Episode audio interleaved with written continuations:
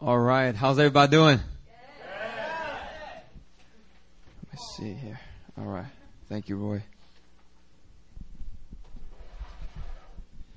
All right. It's good to be here tonight. All right. Let me see some of your faces. How many students are from universities in America? You're from American colleges. All right. So half of y'all. Okay. Any any from um, Texas? That's America. you guys still see yourself as a different country? How about Asia? From uh, Indonesia, Philippines, Malaysia. All right, we got Indonesia and Malaysia. Um, any other uh, universities? Anyone from Europe? Some European campuses? Okay, maybe one person. Any Australian? We have Aussies? All right, we have Aussie here. All right, very good. Very good, very good. And Canadians, I'm sorry. Are there any Canadians from Canadian universities? I didn't know Youngstead did uh, exchange with Canadian universities. You know, you know, considering you know Canada's standard of you know education, I just didn't. No, I'm playing. I'm playing. I'm playing, I'm playing. I love Canadians. I love y'all. You know, y'all, y'all sit up there north and you guys are peaceful and quiet and, and pretend to be Americans when you make it big in America.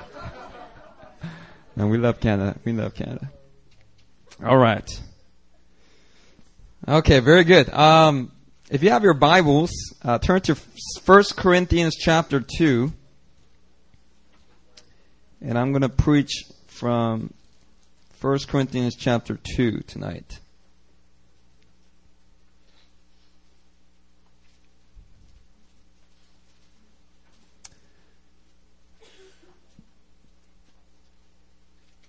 Yeah, I want to encourage everybody to keep your Bible open throughout my message tonight because you're going to be able to get a lot more out of the message if you're able to, with your own eyes, read the scriptures that I am preaching from.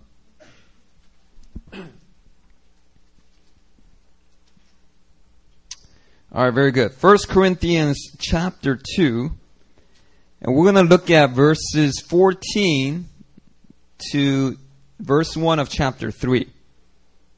All right, and I'm going to read from the NIV because I believe a lot of you in here probably have the NIV version of the Bible. Is that correct?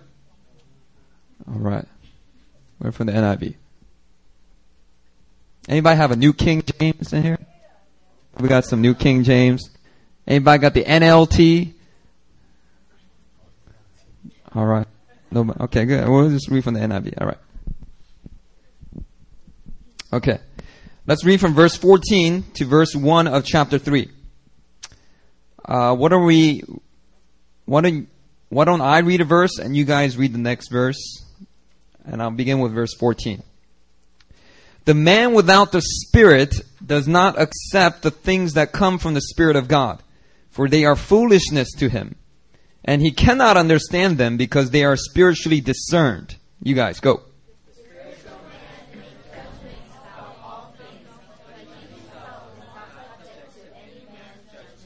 For who has known the mind of the Lord that he may instruct him? But we have the mind of Christ.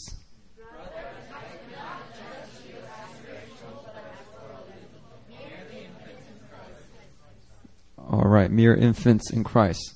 Hey, you guys might want to set up a mic pointed to the audience, just so that uh, other people listen to this message. It doesn't sound like I'm, I'm by myself. Yeah, no, it didn't capture that laughter just now. I'm just saying. I'm just saying. For for the blessing of other people that might listen to this later. All right. Those texts here. Uh, if you are okay with underlining your Bible, I want you to circle the word spiritual wherever it appears here. It says, The man without the Spirit of God does not accept the things that come from the Spirit of God, for they are foolishness to him. They cannot understand them because they are spiritually discerned. You might want to circle that word. The spiritual man Circle spiritual there. Makes judgments about all things, but he himself is not subject to any man's judgment. And verse 1 of chapter 3, brothers, I cannot address you as spiritual. Circle that word spiritual. It's going to be a key word that we're going to look at here tonight.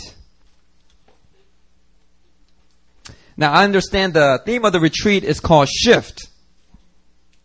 Everybody say shift. Shift. Okay.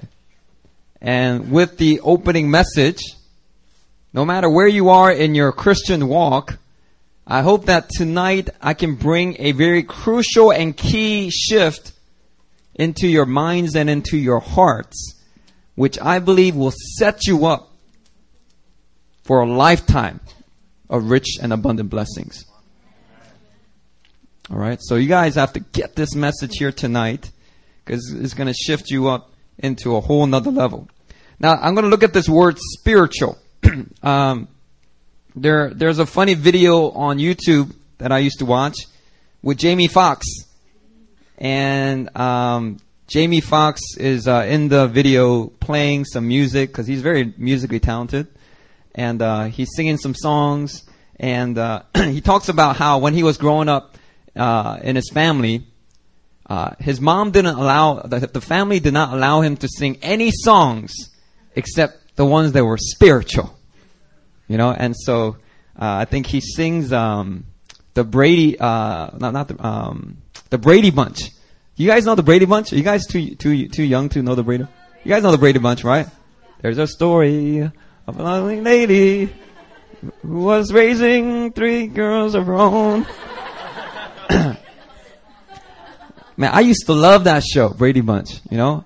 I couldn't relate to anything that's going on in there. But, you know, I just thought this is the way that, uh, you know, that, that white people live. Is, you know, you want to get an idea of how they live, you look, you watch the Brady Bunch.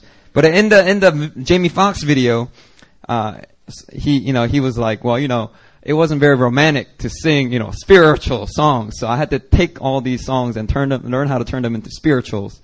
So he sings the Brady Bunch song but he, he turns it around to a spiritual song. Anyway, um, the reason why I mentioned that example is because uh, I'm not sure how you see that word spiritual, but tonight I just want to help to define it using the Word of God, what it means to you. Now, I want you to ask your neighbor right now, what does it mean to be spiritual? Ask them that question right now. What does it mean to be? What does it mean to be spiritual to you?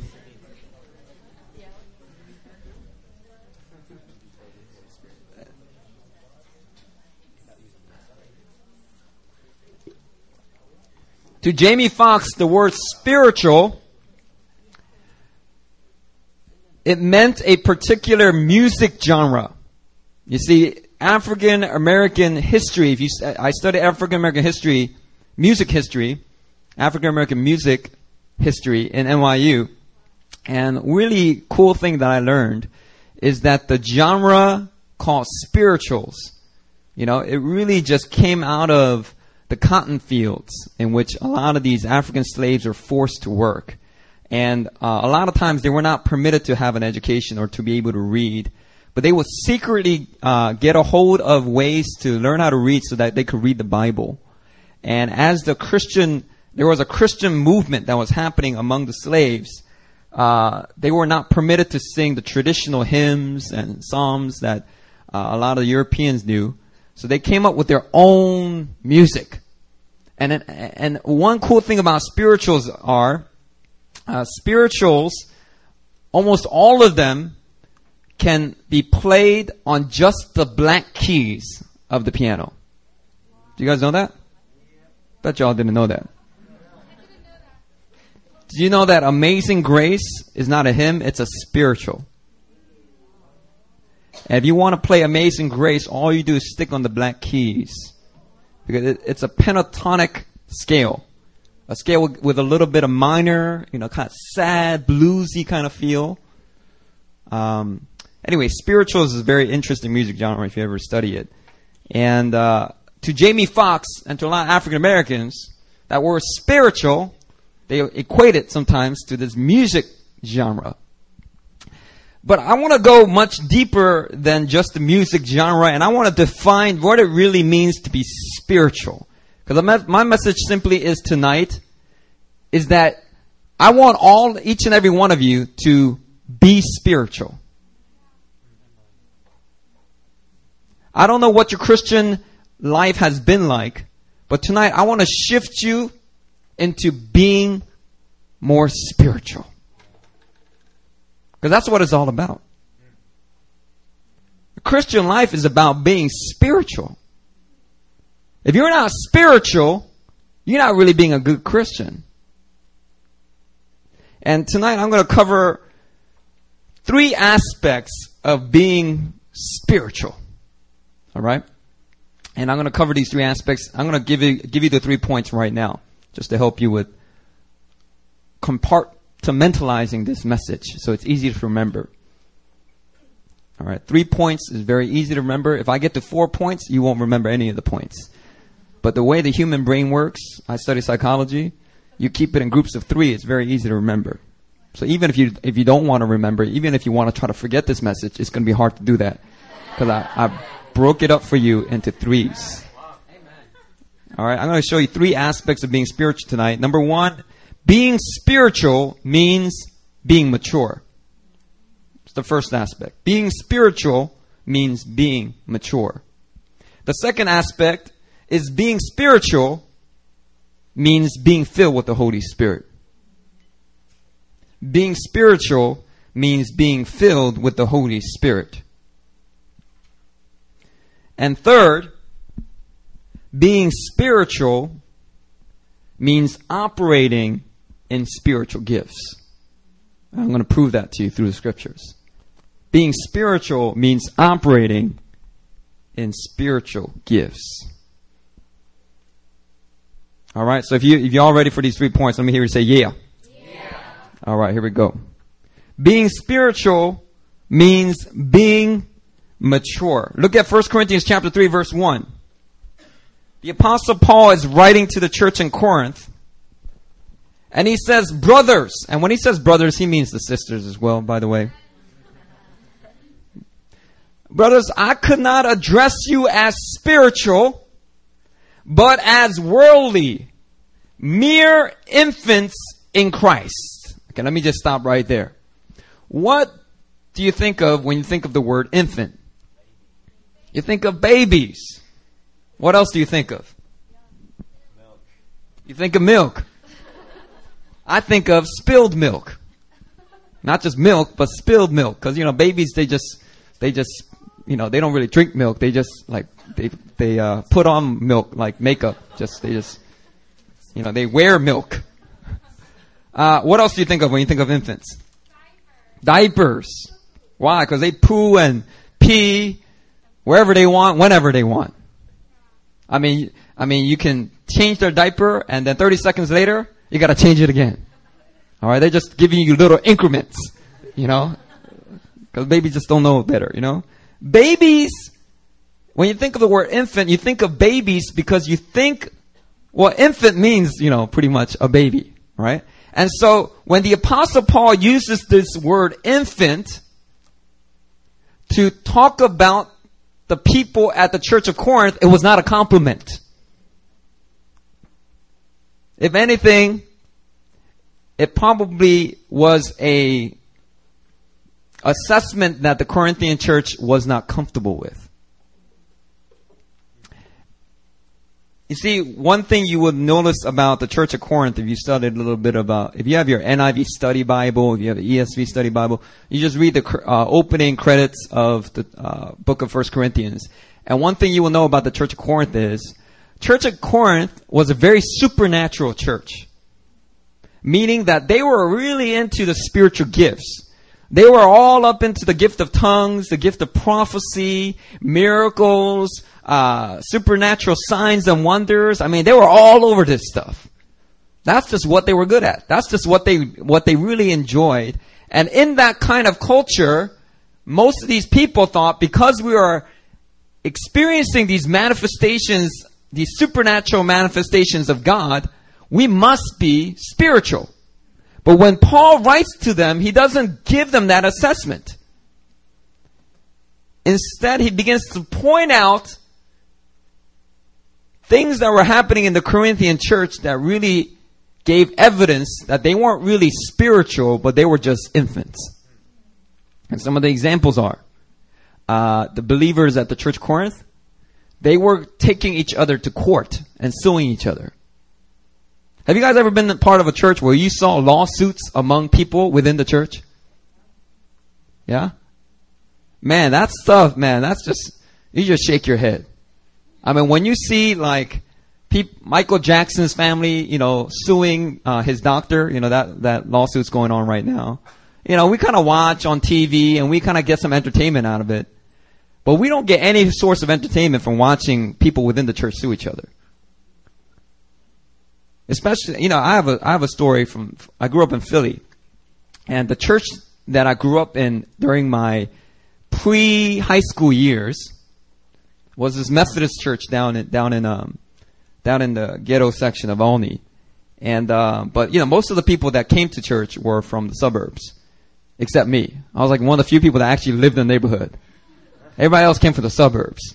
And, uh, this church, after I left for college, um, I heard that this church had like about four or five church splits.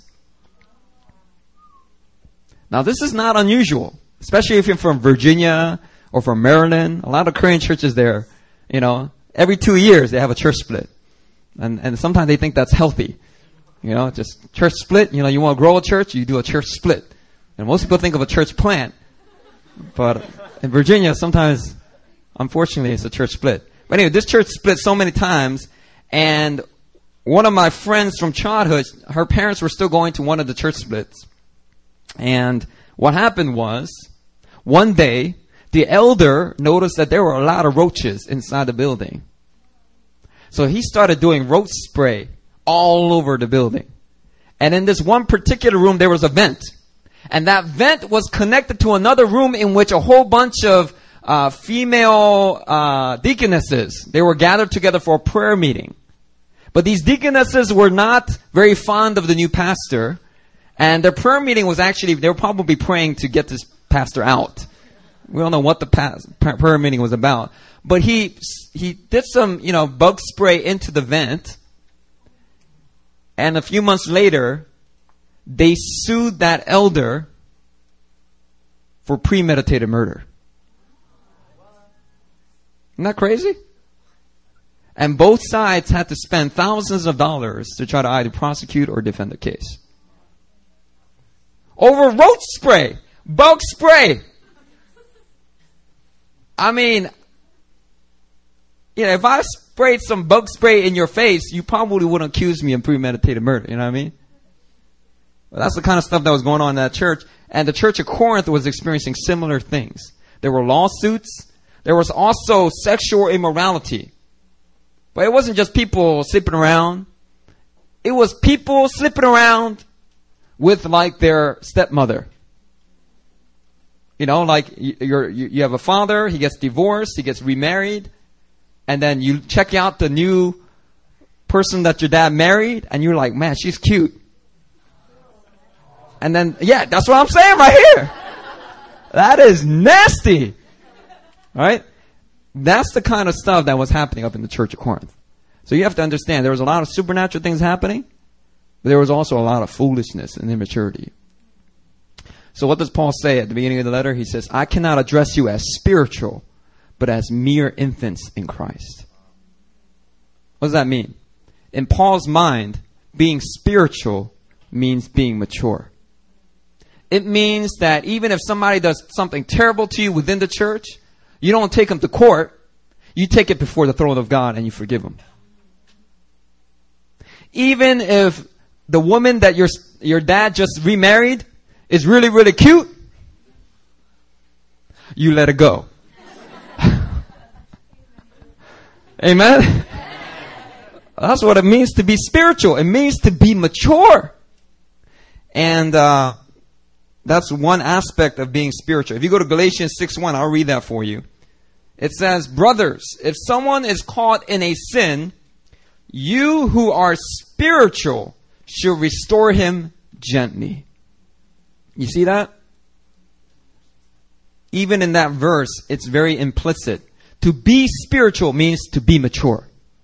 Because Paul would never tell somebody who's immature, go and talk to your brother who's caught in a sin.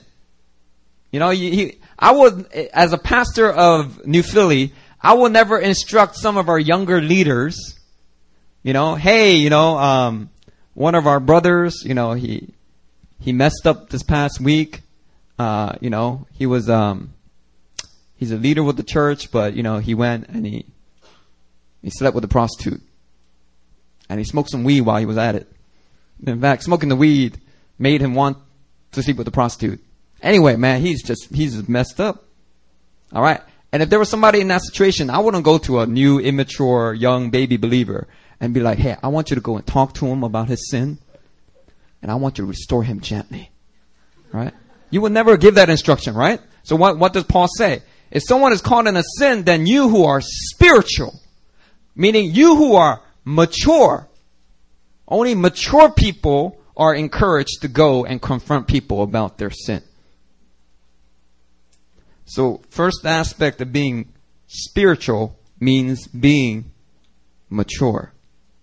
Do you guys want to be spiritual in here?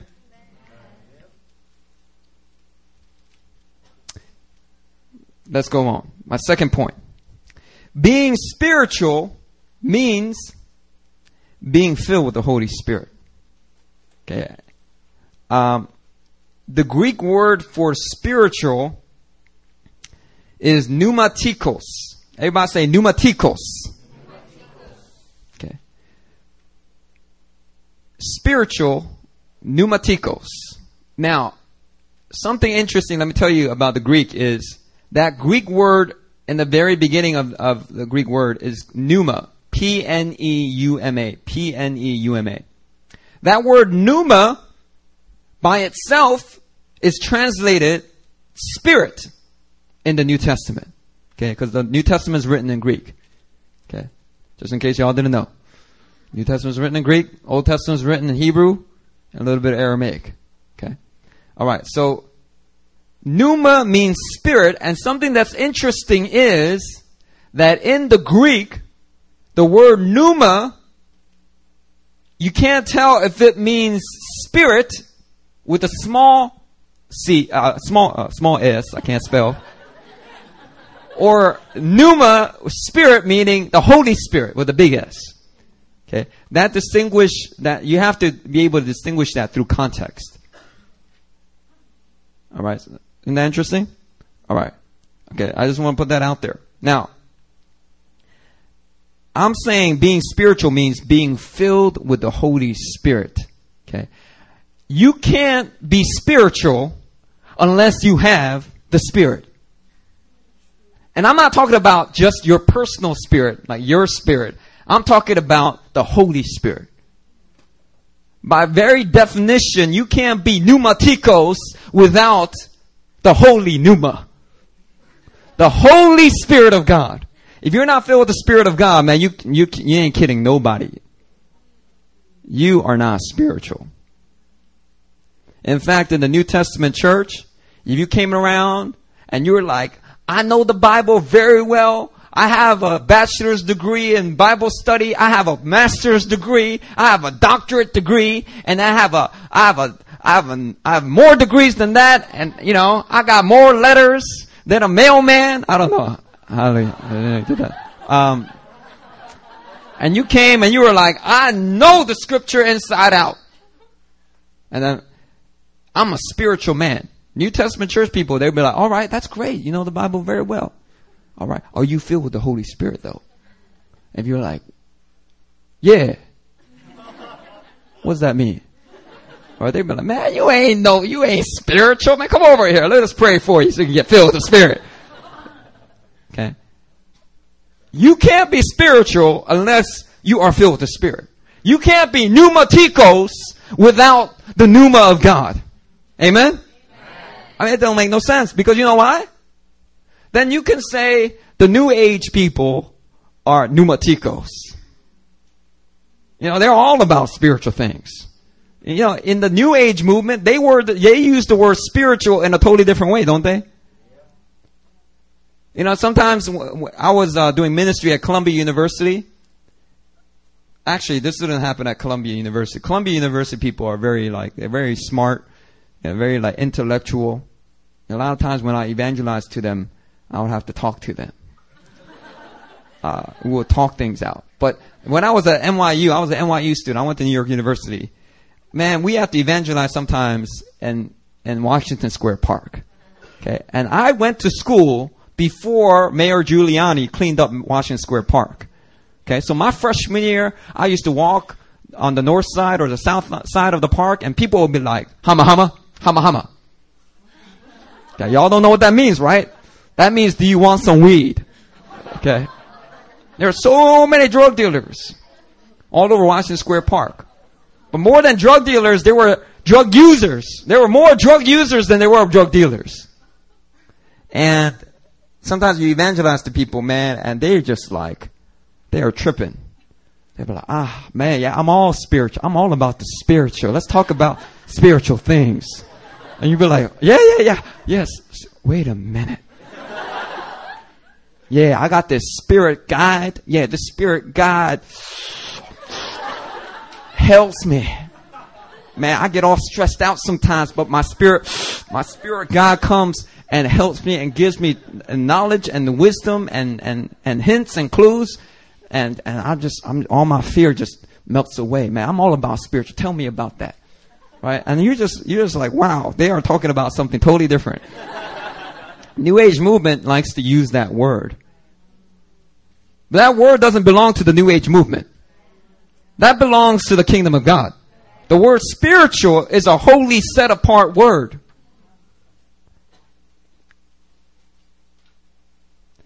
But the problem is the church has lost what it means to be spiritual so much to the degree that the New Age movement defines the word spiritual better than the church does. The New Age movement is more in touch with the spirit realm than most Western Christians are. Now, I can't say that for all the Asians in here. I don't know what your Asian churches were like, but if you went to like a traditional Baptist church, this might be your story as well. Most Western Christians, man, they have forfeited the idea of being spiritual to the New Agers. And then on top of that, they are so scared of the New Agers that they are scared of the word spiritual. Do you hear what I'm saying?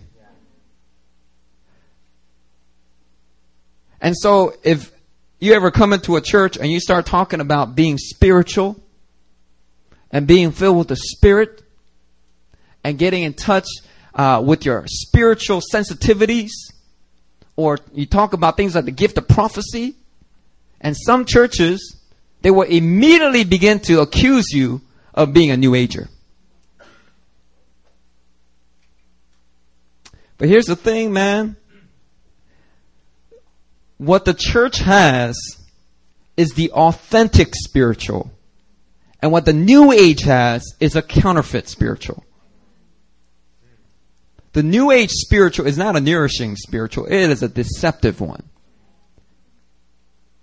You know, you know what's really cool and encouraging is I watched documentaries uh, by a guy named Darren Wilson, right?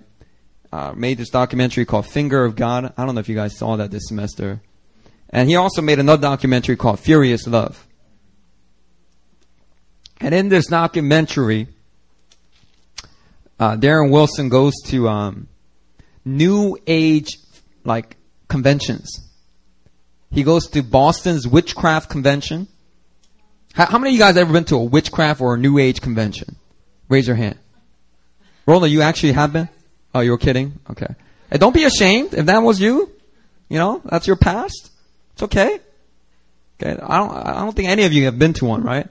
I mean, it's kind of scary to even think about going to one. But the believers in this documentary, they are so filled with the Spirit of God and so filled with faith that they have more faith that if they encounter somebody at a witchcraft convention, that the witchcraft people are going to be changed more than they have faith in that fact that they're going to get contaminated, that they step right into these conventions and pray for people. So that there, there's these ministers in, in uh, one West Coast fair that he went to, uh, witchcraft fair, and he's, he's just praying for this lady, and this lady's been getting all these different kinds of spirit guides from all the different stations and all the different, uh, you know, booths that they have set up there. And then she approaches this one guy, and he's like, you know, I can tell you, I, I can uh, uh, help, I can pray for you, and I can tell you uh, what your future is going to be like. You know, he's talking about the gift of prophecy, not fortune telling. But it looks like the gift of proph- uh, it looks like fortune telling to her because that's all she's known. So she's like, all right, let me hear what you have to say. And he starts to prophesy, and she starts to realize, man, this guy is prophesying things very accurately that, that are that are the deepest, you know, that are that's within the heart of hearts that she's holding on to that she hasn't told anybody about. And then she starts to open up, and then he starts to, to preach the gospel to her, and he starts to pray deliverance over her right there at the New Age convention. And she starts like slithering like a snake. It gets crazy. All right, you got to watch the movie. Man, that's what I that's what I want to see more of. Is Christians that define what it means to be spiritual and are not afraid to even confront new agers that think they know what it means to be spiritual. But by the power of the Spirit of God, setting such new age people free from the counterfeit and bringing them into the authentic.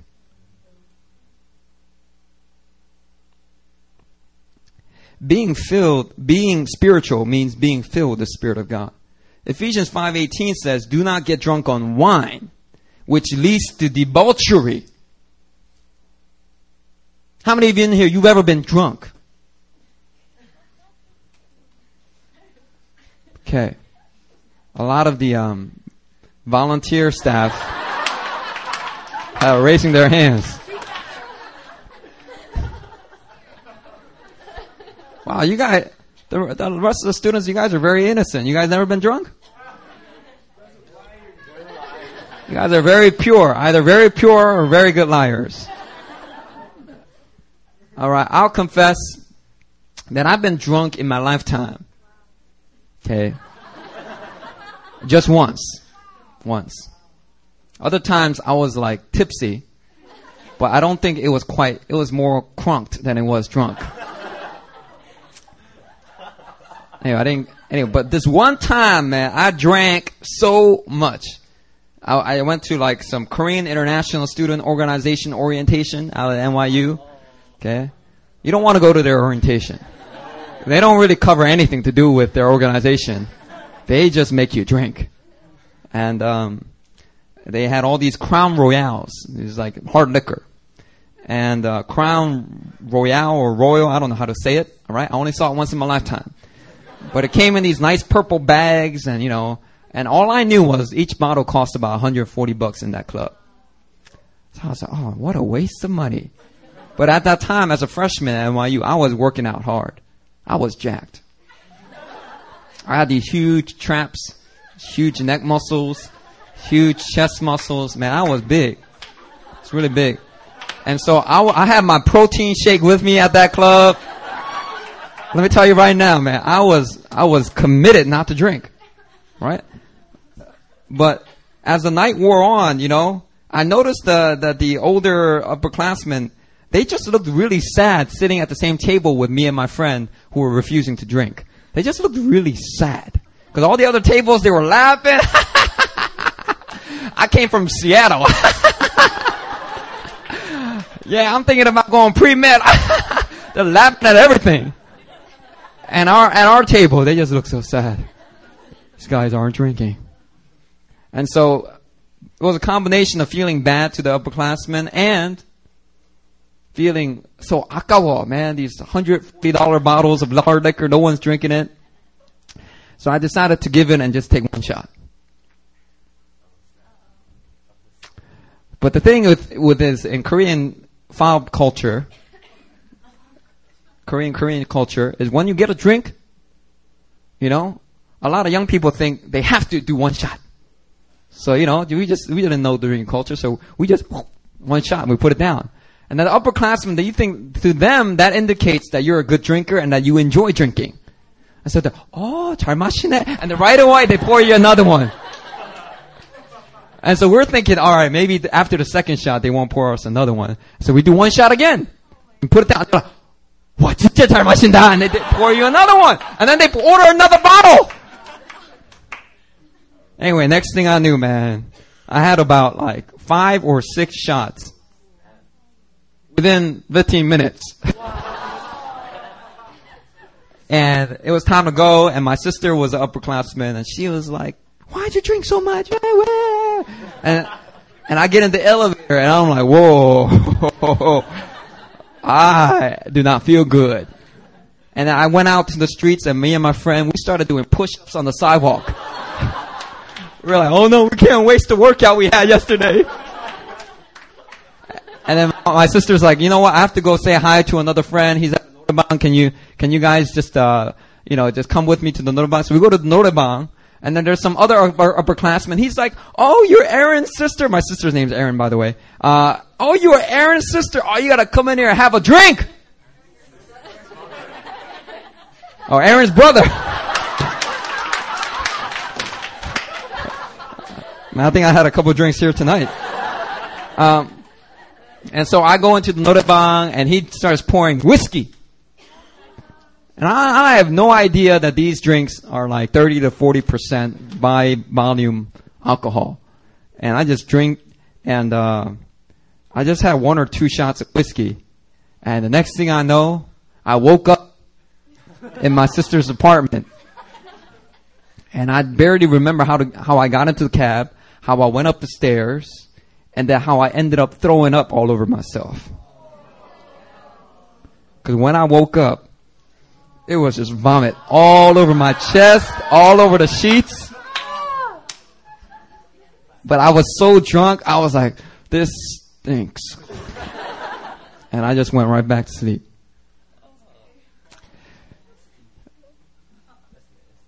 After that experience, I realized that I didn't like really drinking that much. And I didn't really enjoy being drunk because the hangover next day was nasty. And if it wasn't for my sister that night, I might have done more stupid things than just doing, you know, push push-ups on the sidewalk. And for a lot of young people that get to NYU, they don't have an older sister. And so they do end up doing stupid things.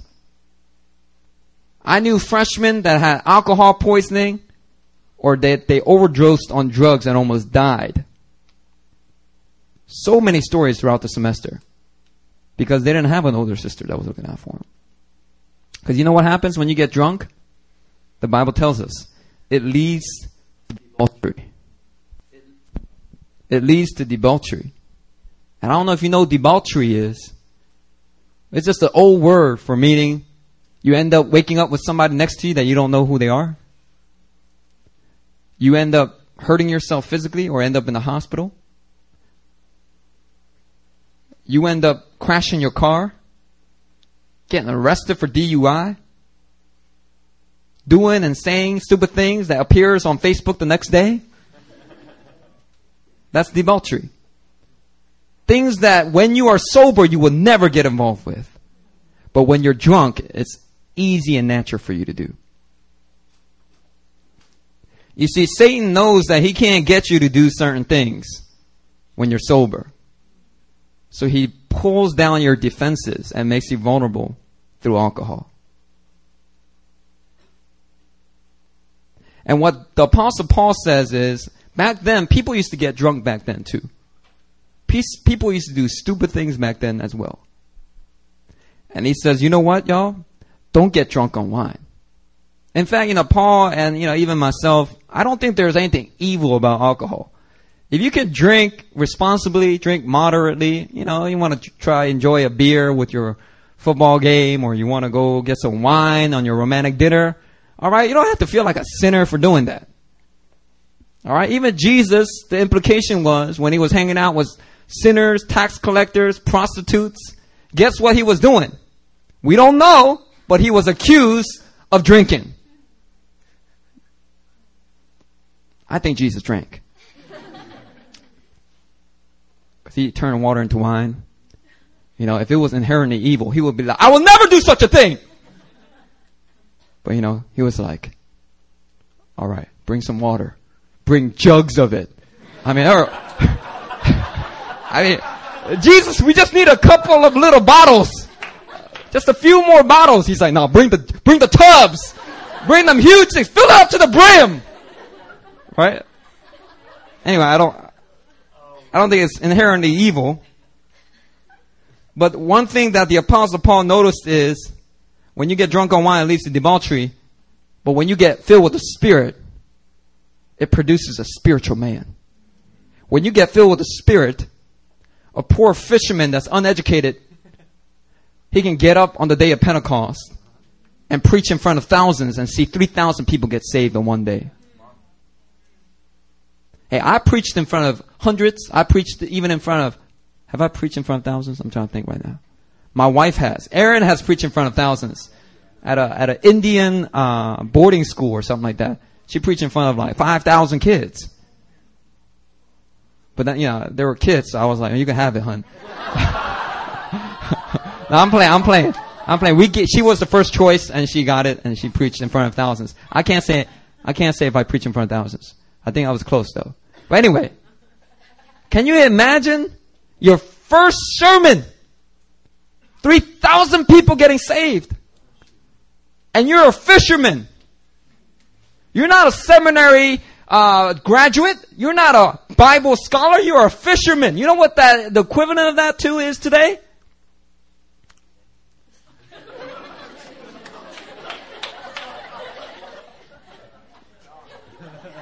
I don't know, the exterminator. You know, the people that come around and bug spray, you know, and you probably look down on. And uh, exterminators here, and you're like, all right, hurry up, man, come in here. All right, we got bugs over here, bugs. Hey, hurry! Hey, hey, don't touch that! Don't touch that! All right, all right, all right, you're done. All right, get out. You know, the exterminator gets up and preaches this amazing message, and three thousand people get saved in one day. That's the power of the Holy Spirit. When you get filled with the Spirit, it turns, it transforms a man. Because the control center is no longer that person. Is no longer that person's psyche. No longer that person's soul. The control center now is taken up. The driver's seat is now taken up by the very Spirit of God. The power of God goes out and turns people into spiritual men and women. The third point is being spiritual means operating in spiritual gifts. Being spiritual means operating in spiritual gifts. I want you to turn to Romans chapter 1.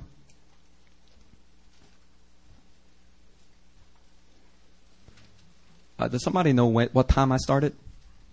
What time did I start? It was like 9 o'clock? It was around 9? Okay. All right, good. All right. So I have like hour and a half left, right? Preach it. I'm, I'm playing. I'm playing. Hey, hey, turn there. Hurry up so I can keep going with my message. Romans chapter 1. Look at verse 11.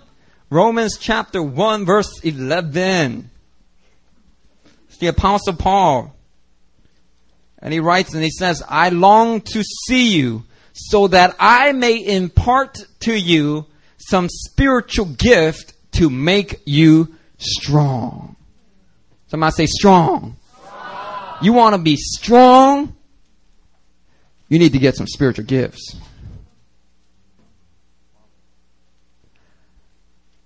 I long to see you so that I can teach you five seminars. Nope. I long to see you so that I can have five hours in the prayer room together. Nope.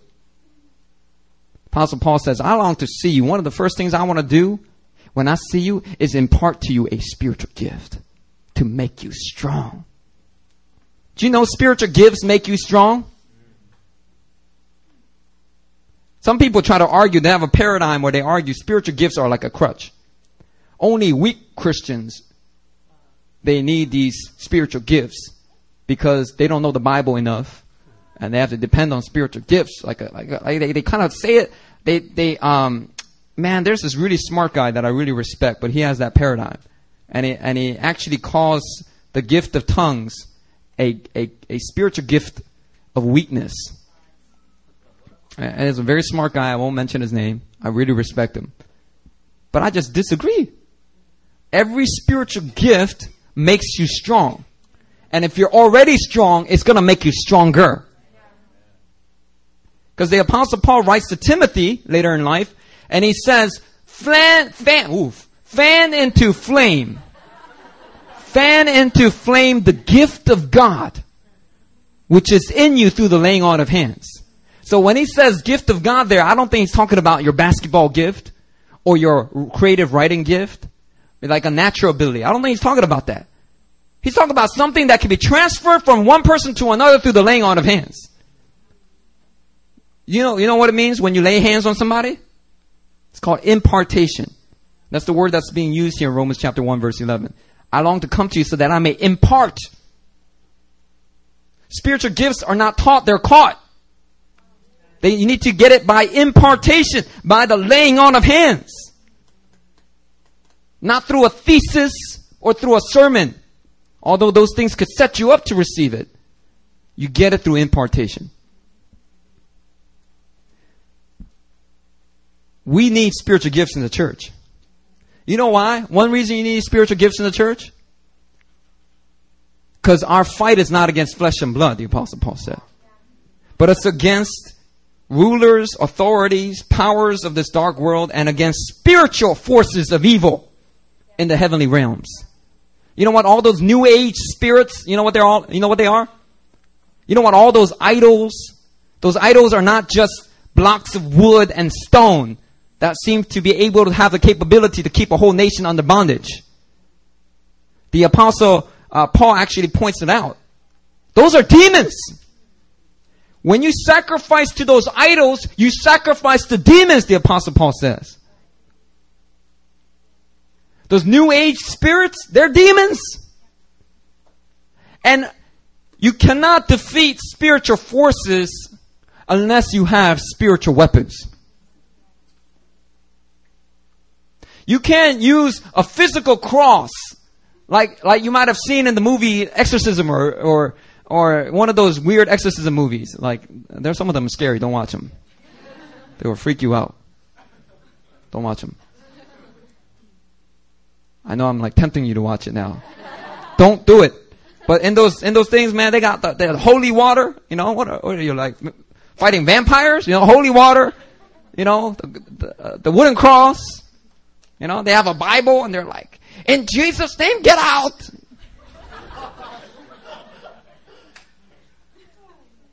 Now, can I tell you, in the early days of New Phillies ministry, about five years ago, we saw our first cases of deliverance ministry where people were not themselves.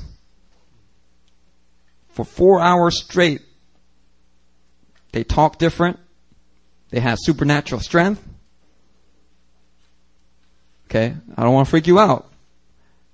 But our deliverance ministry cases started to open up about five years ago. And let me just let me admit to you a mistake that I made. In those early days, I tried to use some natural weapons. I was just frustrated, man. It was like on the third hour, we're like yelling and praying and commanding them out, but they weren't going anywhere. So I was like, give me your, your necklace, give me the cross, you know. I take the cross necklace and put it on their forehead. Get out now! How about that? Get out! I'll press order! And then people were like, ah. I don't want to imitate it too much. I'm going to scare you tonight. I don't want to do that. But anyway, man, in order to f- defeat spiritual forces, we need spiritual weapons. And here's the good news. Second Corinthians chapter 10 verse 3 to 5 tells us that though we walk in the flesh, we do not wage war according to the flesh, according to the natural world. But our weapons, we have weapons that are mighty through God for pulling down strongholds. We have weapons from God, but I'm telling you right now, they are not natural weapons, they're spiritual weapons. And if you don't get connected with spiritual gifts and spiritual weapons, you're not going to be able to put to flight spiritual forces. Somebody's going to come down with a weird stomach ache during your mission trip and you're gonna give them Alka-Seltzer, and they're gonna drink like three cups of Alka-Seltzer, and their stomach's still in pain. And then the pain starts to move into their leg, and you're like, whoa, what do I give them for that? and you're missing it all. It's not a stomach ache. It is a demon spirit. By the way, what I just mentioned was a true story. Back in February, one of our sisters, we were in India and we had a wonderful mission trip, powerful mission trip, a lot of deliverance, a lot of uh, young people getting set free. On the last night, she came down with a stomach ache, woke me up at two in the morning, made me angry because we had a flight to catch the next day. Woke me up at two in the morning, but she was in so much pain. She was pounding her stomach. And so we just, I asked her, did you drink some milk or something? I have some Pepcid in my bag. You want some Pepcid? That might help out. But the more we were with her, the more we realized that pain started to move. It went up into her mouth, into her teeth. Okay, I don't, I don't know about your stomach aches. But the ones I know about, they don't move into your teeth.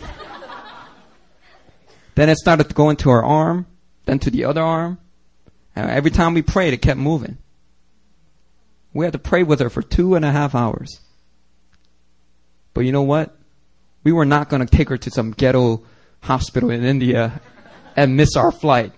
I was determined, you know what? With our teammates, I made everybody wake up too. It's like, get the brothers! They can't miss out on this action. They all woke up, they came in, and we prayed, and we prayed for two and a half hours. And the final, there were uh, a lot of uh, deliverance that took place. It was just an attack of the enemy to scare us, right? And then the final straw was reading Psalm 18. And guess who got that? Your campus director, Pastor Erin.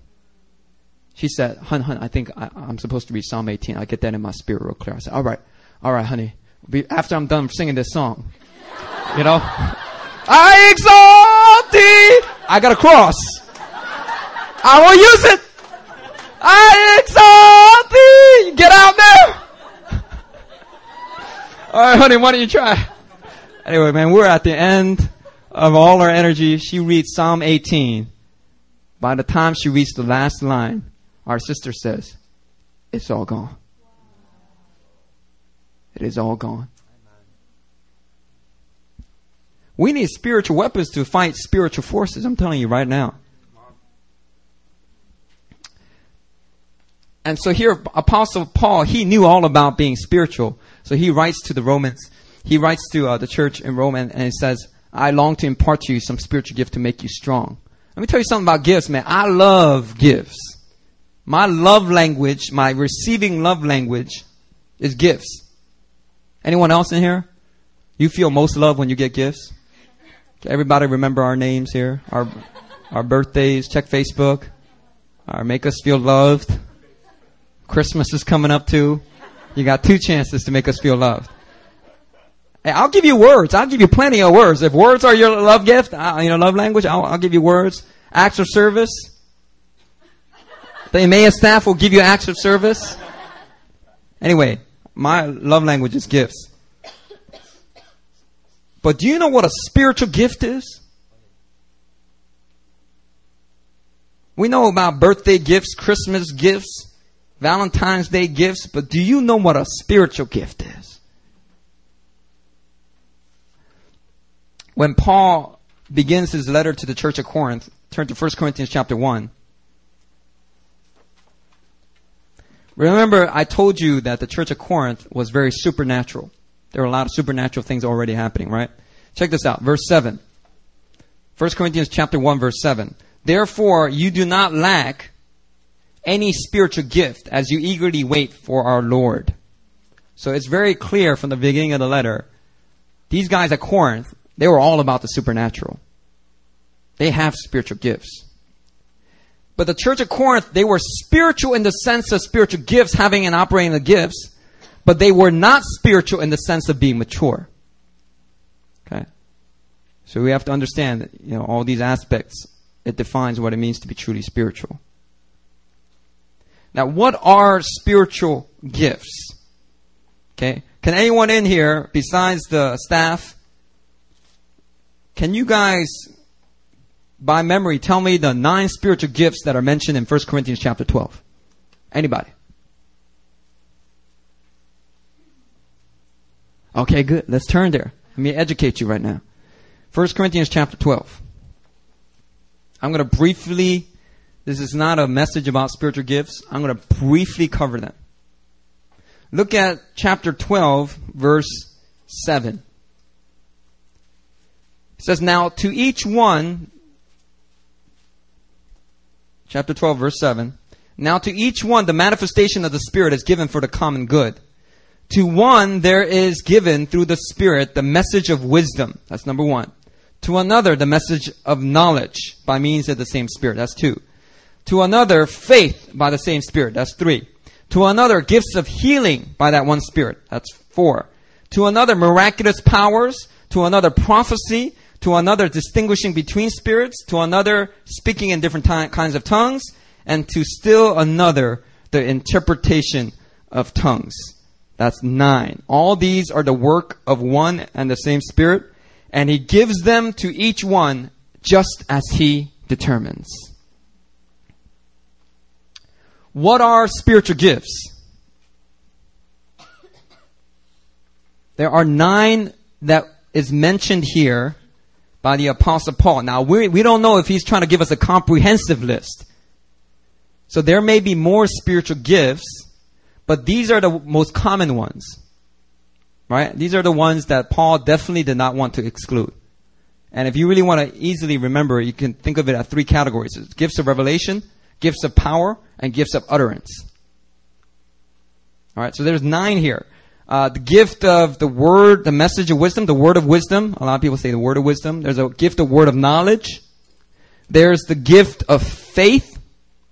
There is the gift of healings, the gifts of healing, um, gift of working miracles, gift of prophecy, gift of distinguishing between spirits, gift of speaking in other tongues, and gift of interpretation of tongues. How many gifts are there? Okay. I want y'all to get that. Y'all should circle that in your Bible. This is where you find the list of the nine most common spiritual gifts that the Apostle Paul wrote about. You should memorize this.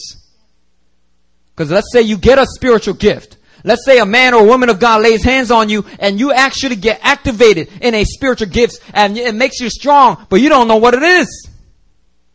You know, there are people that get spiritual gifts and they start tripping out because they don't know what it is. You know, there are people that get the gift of discerning between spirits and this gift manifests in such creative ways, it freaks people out. You know, there are people that have this gift, they can't turn it off. So they go into a room and they start to see things. Some people will actually see like little demons hanging on people's shoulders or, or little um, animal artifacts like talons stuck on people's backs. And then you ask them, is something wrong with your back? And they're like, yeah, I have chronic back pain for the last 10 years.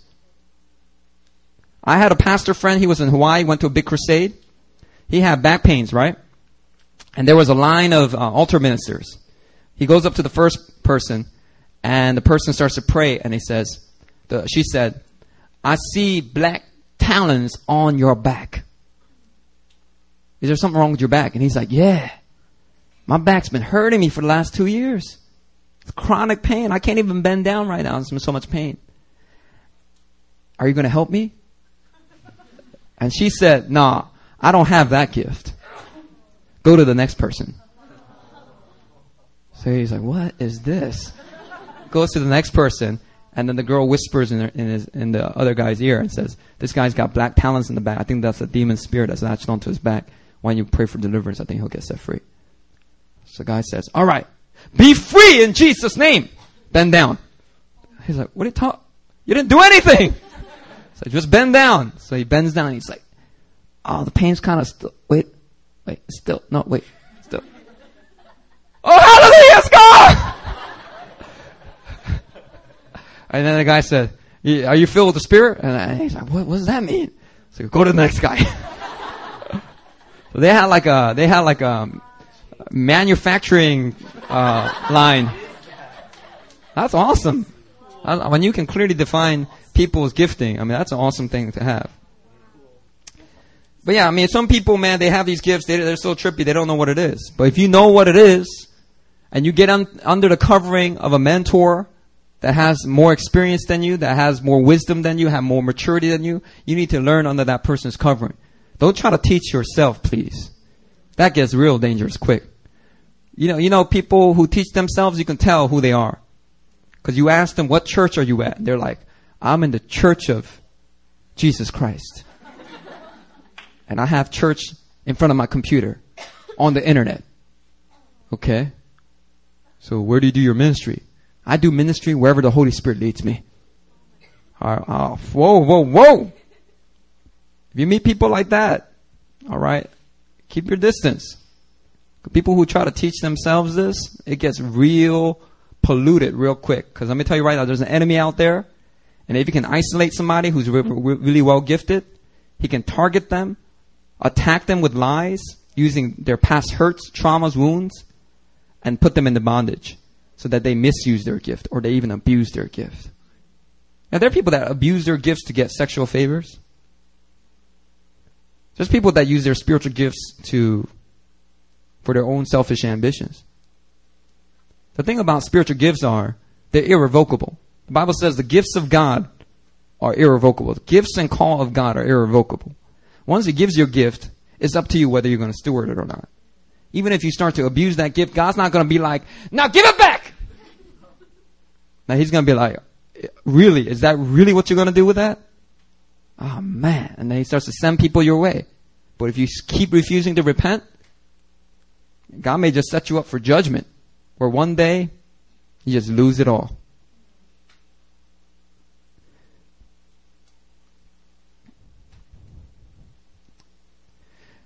So what was happening at the church of Corinth is they had a lot of supernatural manifestations, but they weren't really spiritual.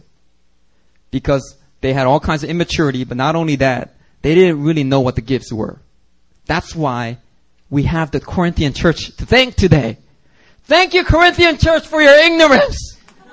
Because if it wasn't for their ignorance, you will be ignorant. Because Apostle Paul would have never wrote it out. He's like, man, this is just basic stuff. But you know what? This, these guys here at this church, they really need it. So he spelled it out. Here are nine. Y'all need to study and learn how to operate in these things. So the church of Corinth was spiritual, but not quite spiritual. Because they didn't really know how to operate in these gifts properly. You know, I noticed in many churches today, they like to use 1 Corinthians 13 and the next chapter, 1 Corinthians 14, to discourage people from pursuing spiritual gifts. The argument goes, forget all the supernatural prophesying and power and healings. You see 1 Corinthians 13? How many of you guys know what 1 Corinthians 13 is about? It's about love. Love is patient. Love is kind. It does not envy. It does not boast. Right? You hear it at every wedding, man. People read chapter 13 and then they say, you see this? Let's just focus on love. All we need is love and the Bible. Forget all these supernatural things. All we need is love. So stop, you know, once you have love, then you can pursue the spiritual gifts. I'm telling you right now, this is what a lot of smart churches they do. And they tell you not to pursue spiritual gifts, but to pursue love. Or other churches will say, hey, hey, hey, no more speaking in tongues in the church. Because in chapter 14 of 1 Corinthians, it teaches that tongues and all spiritual gifts must be exercised in an orderly manner. So guess what? If there's no interpretation for your tongues, then you need to be silent from now on. And there's churches in this city. And that's their ministry philosophy. In LA, in New York, in New Jersey, People that operate in spiritual gifts, this is their approach. But you know, that is a poor exegetical treatment of 1 Corinthians 12, 13, and 14. Do you know that?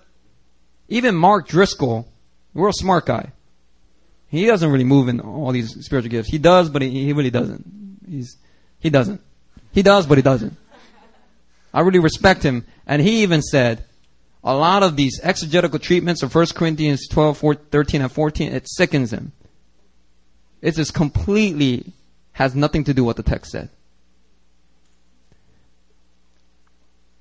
Check this out. Look at 1 Corinthians 14, verse 1. Look at the first verse right after chapter 13 about love. It says, Follow the way of love and, everybody say, and.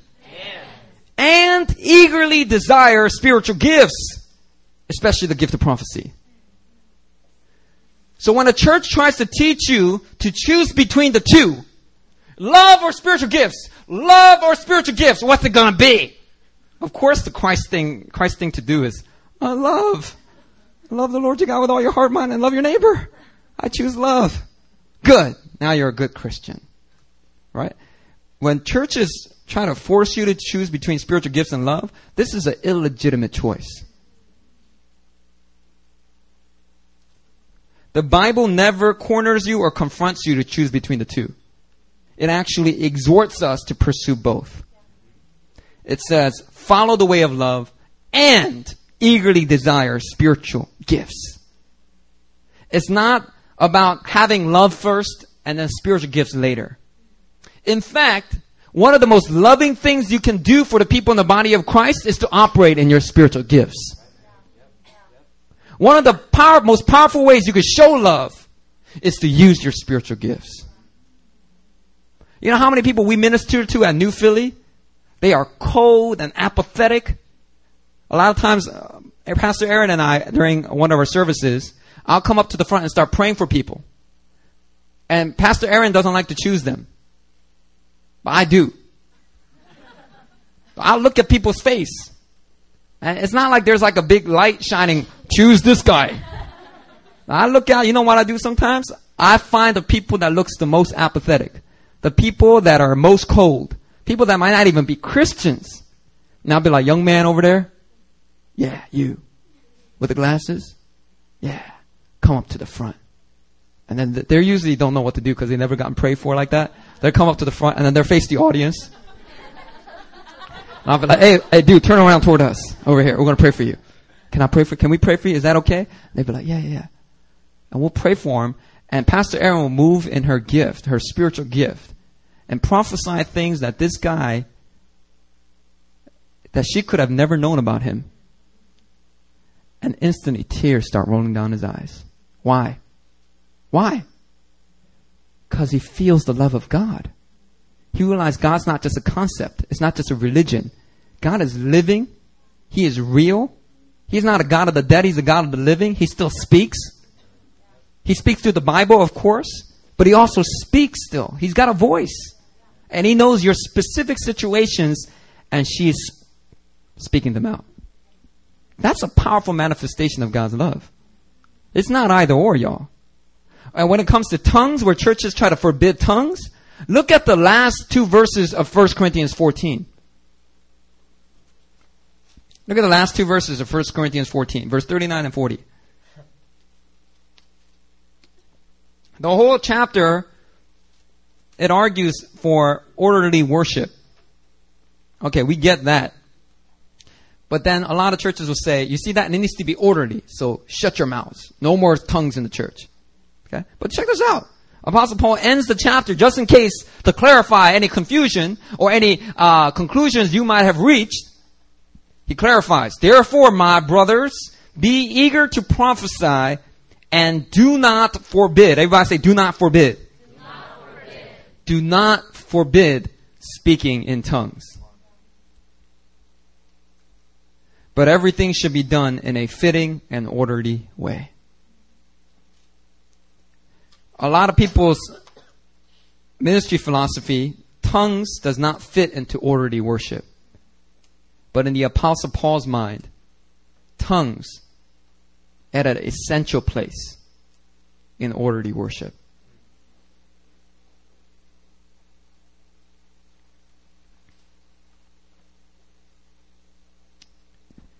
And if you want to hear a good message on tongues, go on to the New Philly podcast. There's a message called Tongue Talking Church.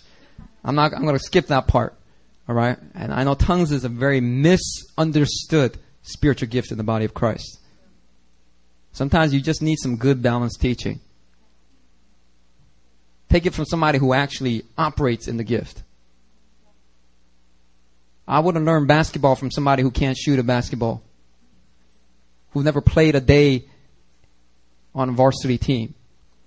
If you're going to learn teaching about tongues, get it from somebody who actually exercises spiritual gifts. You know what I mean? By the way, I'm the one who preached that message. It's called a tongue talking church. All right. If you want to check that out, check out that message. I'm going to have to skip through that part. So, to be a spiritual person, spiritual gifts are a must. It is natural as breathing. And to the early church, I'm telling you right now, there was no other definition or expectation that they had about what it meant to be spiritual. To be spiritual meant to be mature, to be filled with the Spirit, and to operate in spiritual gifts. If these things weren't happening, they didn't define you as a spiritual believer. I'm telling you that right now. Let me give you an example. Acts chapter 19. Go there. Acts chapter 19.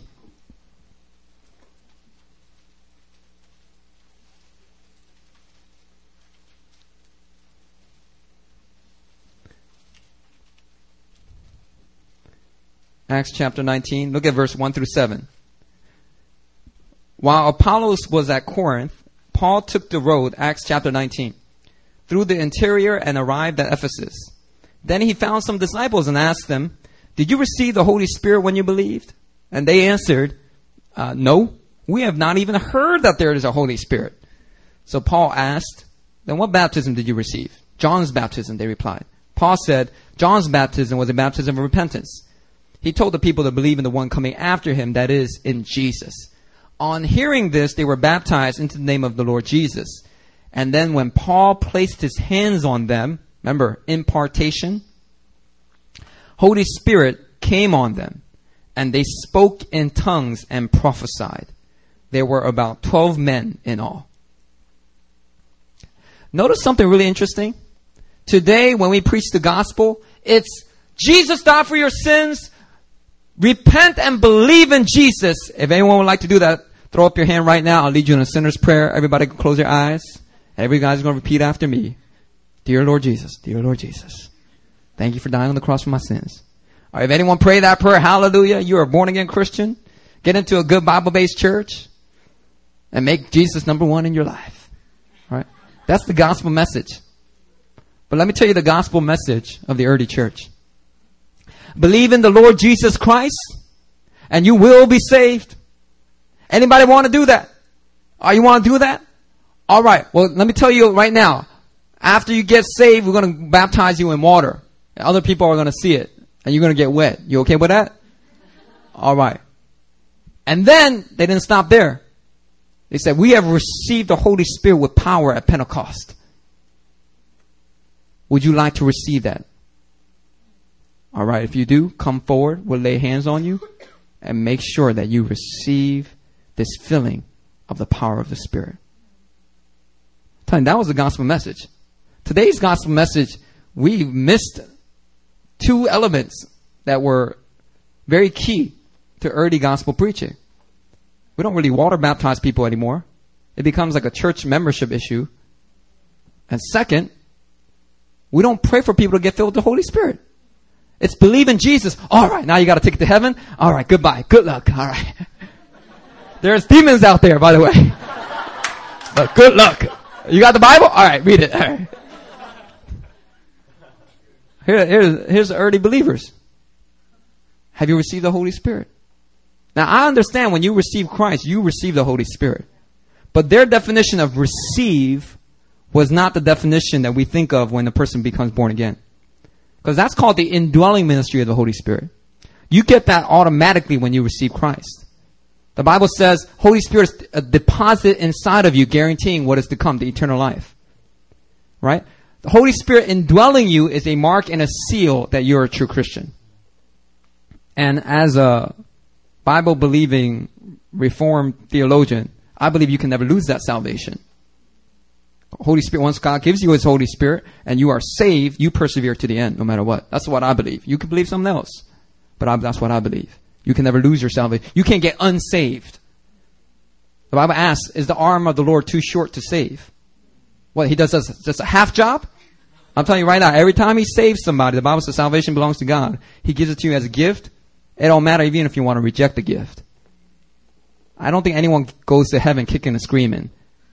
But God loves you that much that even if you got deceived by all this new age spirituality, He will still take you to heaven because His love for you is that powerful.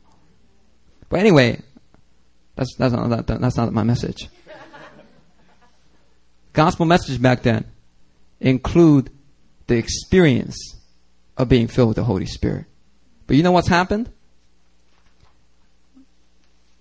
Is the Western church has rationalized the aspect of being spiritual out of the church. Do you know, I, am studying church history right now. Let me give you a quick, quick overview of what happened in church history. New Testament church, powerful, signs, wonders, miracles, healings.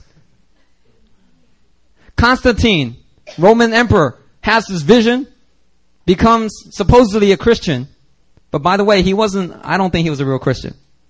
He believed in the Arian heresy. Okay. So maybe he was and he was really deceived, or he's, he's just not a, straight up, he wasn't a Christian. But anyway, what he did to institutionalize Christianity over Rome, it hurt Christianity. It didn't help it, it hurt it. Because you got politics, power, fame mixed in with Christianity and church leaders, and things started looking real funny real quick. All kinds of weird Roman gods and Roman traditions got mixed in with Christianity. Next thing you know, they're bowing down to Mary, bowing down to the saints, forgetting about the priesthood of all believers. Anyway, it got so bad, we hit a period called the Dark Ages, where people could not even read a Bible in their own language, because it was only in Latin, and only the priests knew Latin. So what happens? God raises up men like Martin Luther, John Calvin, Zwingli, and they start what's called the Reformation. And the Reformation was a restoration of truth. So truth gets recovered, the gospel gets recovered, and right after the Reformation happened, there was a lot of wars. A lot of wars, a lot of blood. Because Catholics and Protestants started killing each other. It was mostly Catholics killing Protestants, by the way. You should study your history. But there was a, a lot of Protestant killing as well. Uh, because they didn't like the Anabaptists, uh, Mennonites. John, Pastor John's people, a lot of them got killed and slaughtered just for simply believing that they have to get baptized in full immersion. And uh, they also were pacifists. They didn't take up arms. For that, I can't blame them for doing what they did. But they shouldn't have killed y'all. Anyway, there's a lot of Protestant killing as well. Long story short, at the end of that, you know what happened? So many European believers got jaded. They was like, if Christianity is real, then why are they always killing each other? Why can't we just be moral without the theology? And right when people were getting that attitude, you know what happened? The Enlightenment period hit. Guys like Descartes, Spinoza, Leibniz, three, and, and two of them were strong Christians, by the way. They were strong Christians. But they started to use an enlightenment that God was giving them about the world around them. Some people call it the enlightenment, other people call it the rationalist option. But rationalism started to sink in. And then Satan took that rationalism and brought it into the hands of non-believing philosophers that took it and twisted it. And what do we have? Modernism. A period of time where people have morality without the theology. And then after that, you know, well, anyway, through the rationalist way, guess what happened? The spiritual aspect of Christianity was ripped out. I'm telling you right now, after the restoration of truth, the natural thing for to happen next is the restoration of power, the restoration of spirituality. But that never happened. You know why? Because of all these rationalist thinkers that attack Christianity and said, you know, they, you know, I'm studying my New Testament class. These are evangelical scholars. They don't believe in the miracles. Isn't that profound? They don't believe in the miracles.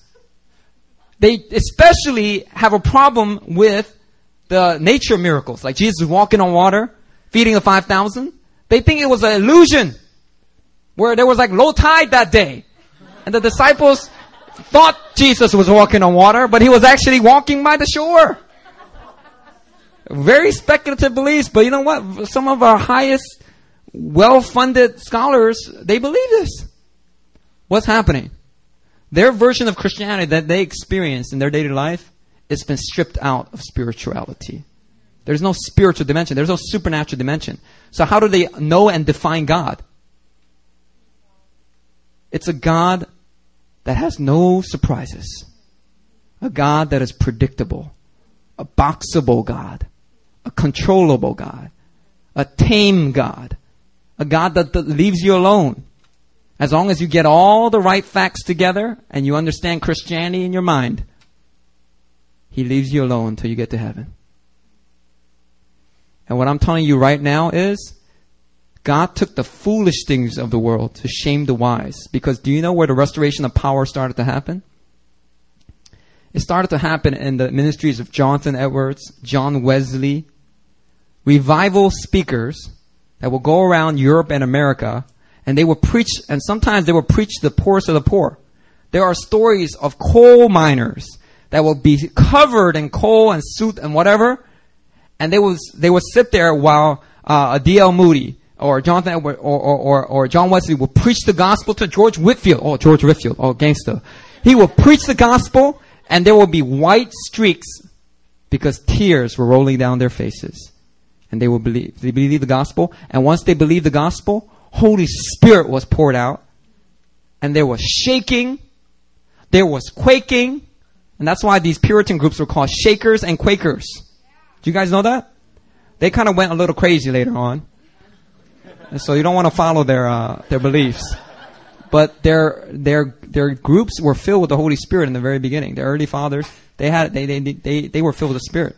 But I'm telling you right now, God started to pour out the restoration of power, the restoration of being spiritual. He poured it out among the third, uh, the, among the poor, among the blue collared, and the most famous, most easiest historical example of God doing this was in 1906 on Azusa Street in California through an African American guy. Preacher preached, Holy Spirit fell, and all these blue collar poor people, they got filled with the Holy Spirit. And out of Azusa Street, we got the Pentecostal denomination, Assemblies of God, Full Gospel, Sunbogeum One of the world's largest denomination of churches. They don't have the best seminaries. They're not the smartest. But when it comes to spiritual gifts, they know what they're talking about. God took the poor, the uneducated, to shame the wise, the thinkers. But I'm telling you right now, we're living in a generation, we have no excuse. I know you guys all have a college education, but I'm telling you right now, you have no excuse. You have Twitter, you have Facebook, you have YouTube. Everything that's going on in the world around you is at your fingertips. God will hold you accountable for the version of Christianity you live out on the earth. I'm telling you right now, the only version of Christianity that God commends is a spiritual one. Not a natural one, but a spiritual one.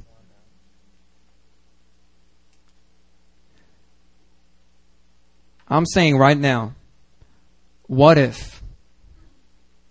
What if the pouring, outpouring of the Spirit, the moving of spiritual gifts, supernatural signs, wonders, powers, healings, prophecies, these types of things, they're not just happening among the Brazilians in Rio de Janeiro. It's not just happening among Africans in Nigeria. It's not just happening among the poor underground Chinese net, uh, church network. But what if college educated Western Christians they start getting set on, on fire for God in this way. What if? What if those who have a college education and who have unprecedented access to resources and positions, what if they shift into a spiritual Christianity? How much more of an impact that the church will have on today's world? What if? What if the high places of government entertainment, the arts, education, philosophy, sports, business? What if all the high places are no longer taken up by the liberals, but by spiritual Christians? What if? Then maybe the systems of government will not permit human trafficking, will not permit lax laws toward human rights. It will not permit corruption in businesses that's killing the economies of the world. What if spiritual Christians who have insight from God because they are connected with a God who is prophetic by nature? The Bible says God makes known the end from the beginning. God is a prophesying God. What if spiritual Christians are connected with this prophesying God and they make business, entrepreneurial decisions and risks that are led by the Spirit of God? What if the Mark Zuckerbergs and Steve Jobs they're overshadowed by a new generation of spiritual Christians that have creative innovations that blow Mark Zuckerberg's mind. Where, where, where young people in you in here, you guys get up and you do a keynote address and speech in front of thousands of people and Mark Zuckerberg's in the front row clapping for you. Cause he's like, how did you come up with that? And you just wink to God and say, it's all you, Lord. Do you know George Washington Carver? Yeah, February is African American History Month. George Washington Carver, he claimed, you know, did you know that he did not patent the thousands of inventions he made? Did you know that uh, uh, U.S. was going through an economic um, hardship because of uh, drought in certain crops? So he started turning toward peanuts. And he used peanuts and invented so many uses of the peanut. One of them being peanut butter. Hallelujah but also dyes for your clothing. So Gap and Old Navy can give you green shirts and purple shirts. And they stay purple after 10, 100 washes. You have George Washington Carver to thank. But do you know he didn't patent anything? You know what, what, when they asked him, they interviewed him, why didn't you patent anything? You could have made thousands of dollars. He's like, well, I got all these things for free from God. How can I patent something that I got freely? Freely I receive, you gotta freely give. That was his philosophy. Why? Because George Washington Carver is a picture of a spiritual Christian connected to the creator of the universe who is most creative of all. I mean, what if? So, brothers and sisters, I don't know what kind of Christianity that you have walked into this retreat with. But my encouragement, my exhortation, my prayer for you is that you shift into spiritual, biblical Christianity. And you stop, you get over your fears, you get over your doubts, you stop letting your mind enslave the rest of your Christian life. Stop serving the God of your mind. The Bible says, trust in the Lord with all your heart, lean not on your own understanding. Maybe you stop leaning on your own understanding and start believing that the things described in the Bible is normative for today. Did you know yesterday, the last two weeks in my seminary lecture, my professor, and I love my professor, I respect and honor my professor, but he taught what is commonly taught. That's why I say I don't agree with everything that Gordon Fee teaches. He was teaching from Gordon Fee's textbook, How to Read the Bible for All It's Worth. And he taught that that story that we read in Acts chapter 19 or 18, what was it?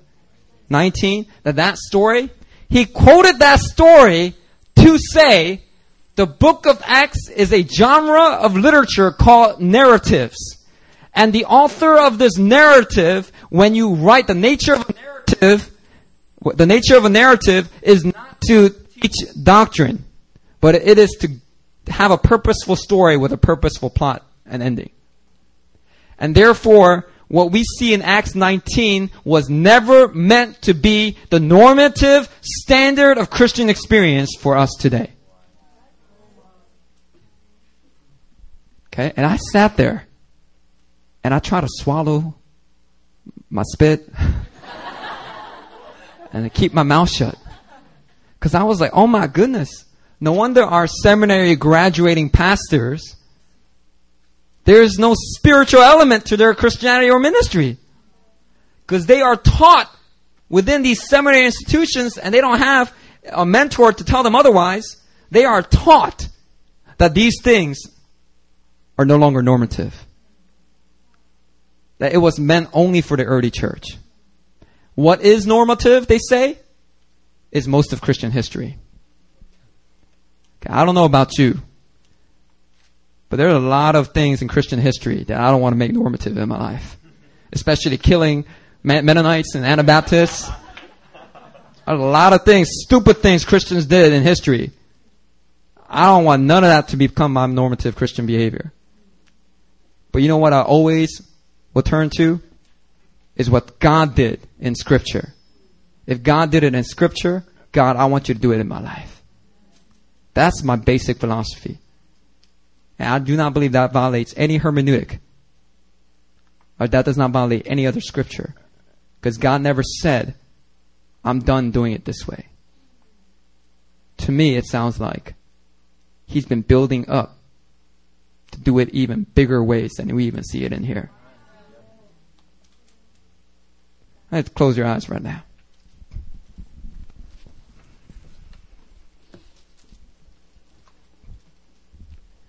Spiritual. The Lord is looking for men and women of God that will stop forfeiting their inheritance and begin to walk in their true God given spiritual spiritual heritage. Men and women of God that are filled with the Holy Spirit, operating in spiritual gifts, and are walking in maturity. This is the definition of what the Bible tells us it means to be spiritual. All right? I'm, a, I'm just going to take about 10 minutes. I'm going to take about 10, 12 minutes. It's not going to go long. I'm going to ask some of the retreat leaders, okay, retreat leaders that are on leadership. I want to come up.